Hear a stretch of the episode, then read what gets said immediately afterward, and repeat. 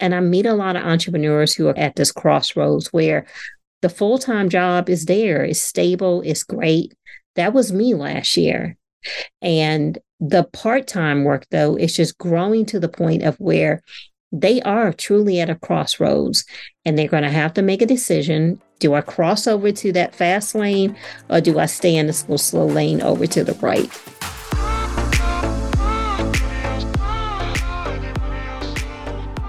Hello, this is Hope Brown, the tax minded bookkeeper, and welcome to Beyond the Receipts. In today's episode, I want to talk about entrepreneurship, but I want to talk about entrepreneurship from the perspective of working part time in your business, but you're considering going full time in your business. I meet a lot of individuals who are they're really actually doing good working their business as a side hustle. Maybe they have a full-time job and that's going great that's what's sustaining them. That's what they get their benefits from that full time position. But the lure of working full time in their business is right there, just knocking on that door, trying to get them to answer. Okay. So we're going to talk a little bit about so you want to be a full time entrepreneur, but what are some of those financial considerations that you definitely want to kind of look at before you take the leap over? I think of full time entrepreneur versus part time entrepreneur as like you are on the what is it? The interstate. So here we have 295 we have 495 et cetera in dc but you know how when you all the way over to the right, they want the little slow cars to stay over there. And all the way to the left is the fast lane. At least that's how we do it here in this area. Before you get in that fast lane, you better make sure that you got what you need to really keep up with the pace that's there. If you're not ready, just keep your little behind over in the slow lane, and we don't want any trouble. All right. So let's dig in though to this list of financial perspective things that you want to keep in mind. Now, these are things that I did myself. So, this scenario that I'm going forward with is in my case, and I meet a lot of entrepreneurs who are at this crossroads where the full time job is there, it's stable, it's great. That was me last year. And the part time work, though, is just growing to the point of where they are truly at a crossroads and they're going to have to make a decision. Do I cross over to that fast lane or do I stay in the slow, slow lane over to the right? So before you do that, though, as I mentioned, the financial piece, just doing the right analysis is so essential. Now, if you listen to like the IG world, the social media world, all these different things out here, they will have you thinking that entrepreneurship full time is like, you know, it's the hip thing, it's the cool thing, it's the greatest thing you could ever do. And I don't want to take away from that because entrepreneurship is wonderful when you can be in your zone of genius and actually be making a living, doing whatever it is that you do, or you're helping people, maybe you're providing jobs for people or providing the service that people need. That's a great feeling. And it's it's great to be able to contribute to society overall like that.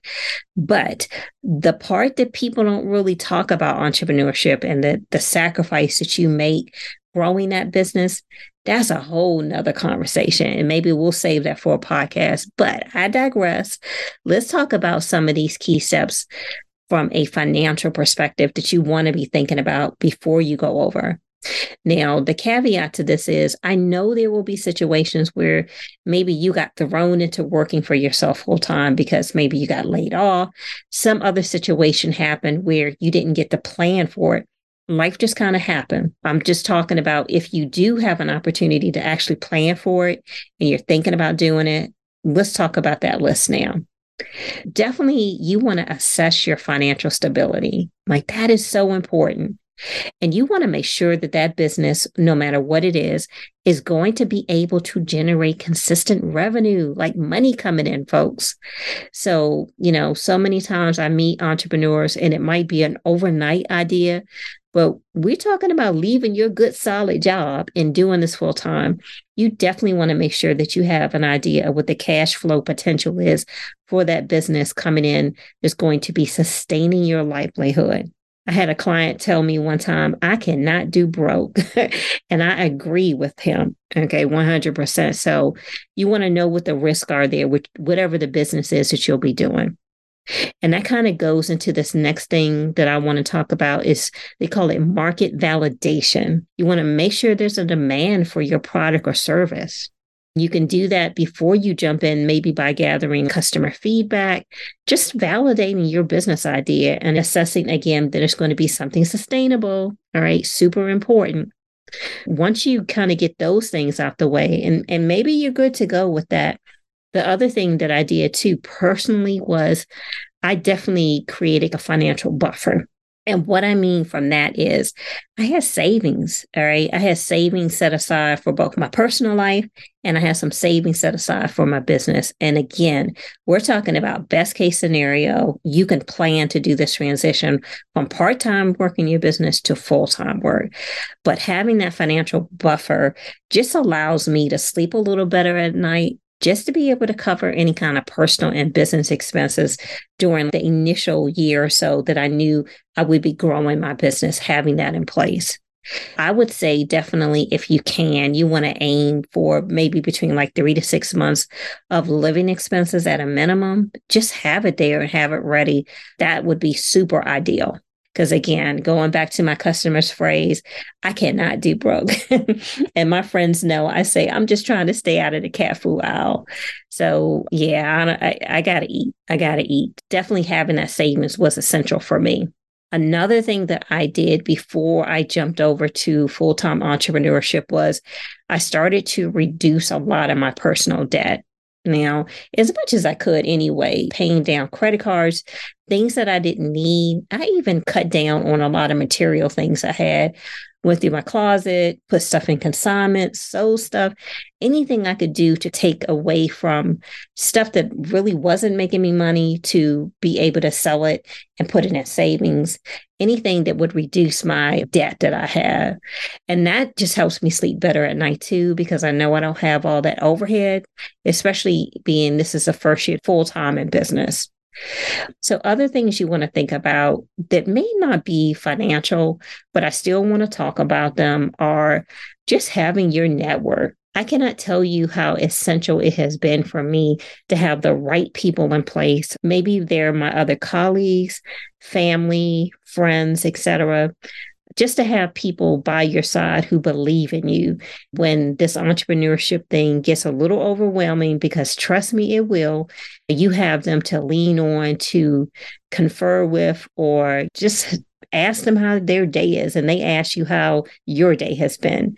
That has been critical in this journey as well too because a lot of people that you'll be leaving behind who are doing those full-time positions like they're they're already kind of think you're nuts.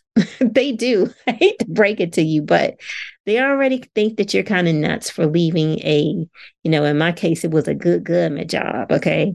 If you're from the north you know what that means like that's solid. You don't leave that but it was a good opportunity for me and I believed in myself. And then that would be definitely the last thing that I would say is just be ready for that full time entrepreneurship. Emotionally, have your why in place because at two, three in the morning when I'm up working and the person I hired to do certain things is not available and it's me because I promised my client what they needed the next day and I'm making that sacrifice. I'm making that sacrifice. Sometimes I have to remember my why. Like, why am I doing it?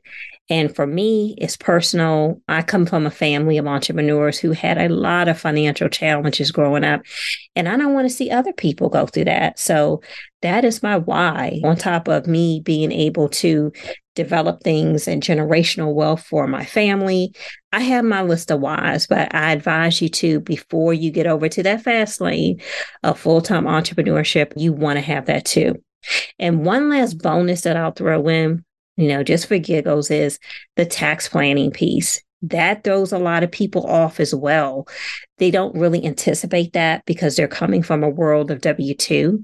But with working in your business full time, there's a whole nother can of worms of tax compliance that you definitely want to be knowing what your situation is and the impact from working full time as an entrepreneur. If you're going to be getting that 1099 income or, or whatever your situation is, something called estimated taxes, self employment taxes, all those things.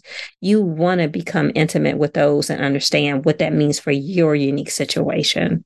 Remember, every entrepreneur situation is going to be unique and it's going to be very different. These were just loose guidelines of some of the things that I did before I jumped over into the fast lane of full time entrepreneurship. But definitely work with someone to know what your list should be for yourself, too, especially for the financial parts. Okay, so thanks for joining us today on this journey to think beyond the receipts in your business. And this is a tax minded bookkeeper, Hope Brown, signing off. See you in the next episode.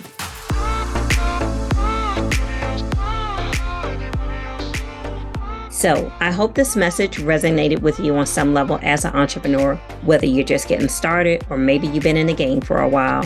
Definitely don't forget to rate and review the podcast. And of course, you're welcome to connect with us on social media at the Tax Minded Bookkeeper and share your thoughts, comments on the episode. So that's it for now. And until we meet again, you got this entrepreneur thing. And don't forget to operate your business beyond the receipts.